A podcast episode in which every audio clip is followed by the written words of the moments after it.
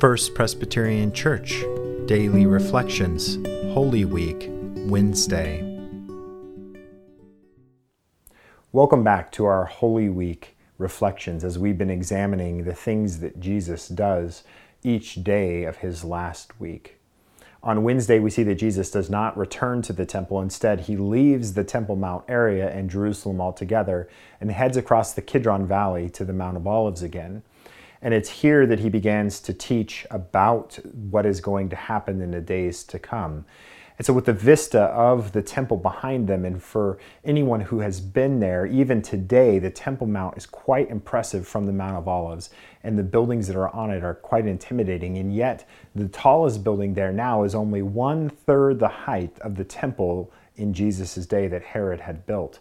And so there was this incredibly intimidating scene of power and glory behind Jesus. And Jesus says that not one of the stones of that temple would be left on top of the other.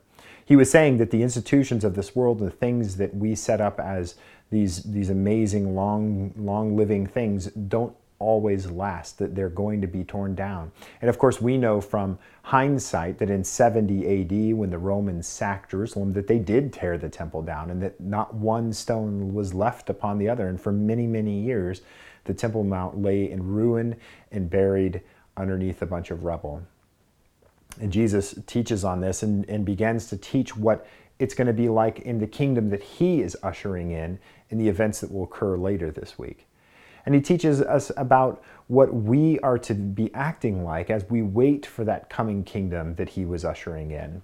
And so he gives us some parables. First is the parable of the waiting bridesmaids, which we actually looked at in our last week's reflections. But the second parable that he gives is the one of the, the talents given to three different servants and how they use those talents the money that they were given, the investment that their master had given to them, to bring back a multitude of what they were entrusted with and those who did not trust. So we see a pair of parables here that tell us that we are to be living in waiting for the coming Messiah and not wasting or being afraid of investing that which God has given to us for a return for the kingdom.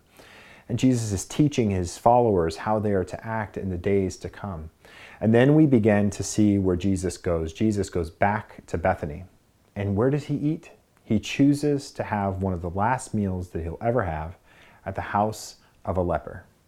And it's at this house that a prostitute comes in and breaks a very expensive jar of perfume and anoints Jesus' head with this jar, this jar of perfume. And a discussion uh, rises among his followers his disciples about whether or not that money should have been used, that the perfume should have been sold, the money used for the poor. Jesus accepts this act of worship done on him, recognizing his kingship and recognizing the kind of king that he is. That in his last days, he is telling people to not waste what God has given to them, to be vigilant and to be aware that God is bringing a new kingdom into place. And then he eats dinner with outcasts, with sinners, with those who wouldn't have been accepted within the temple.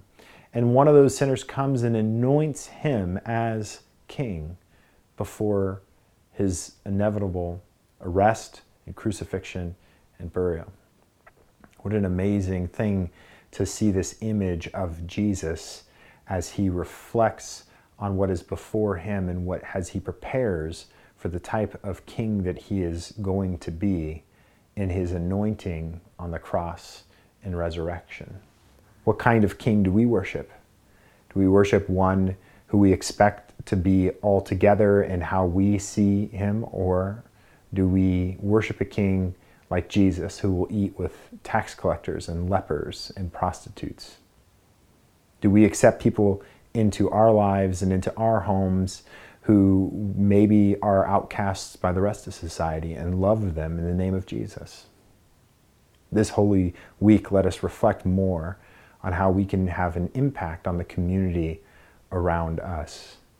Come back tomorrow at 7 p.m. for our live stream service for Maundy Thursday, and then again on Good Friday at 7 p.m. for our live stream service on Good Friday. We'll see you then.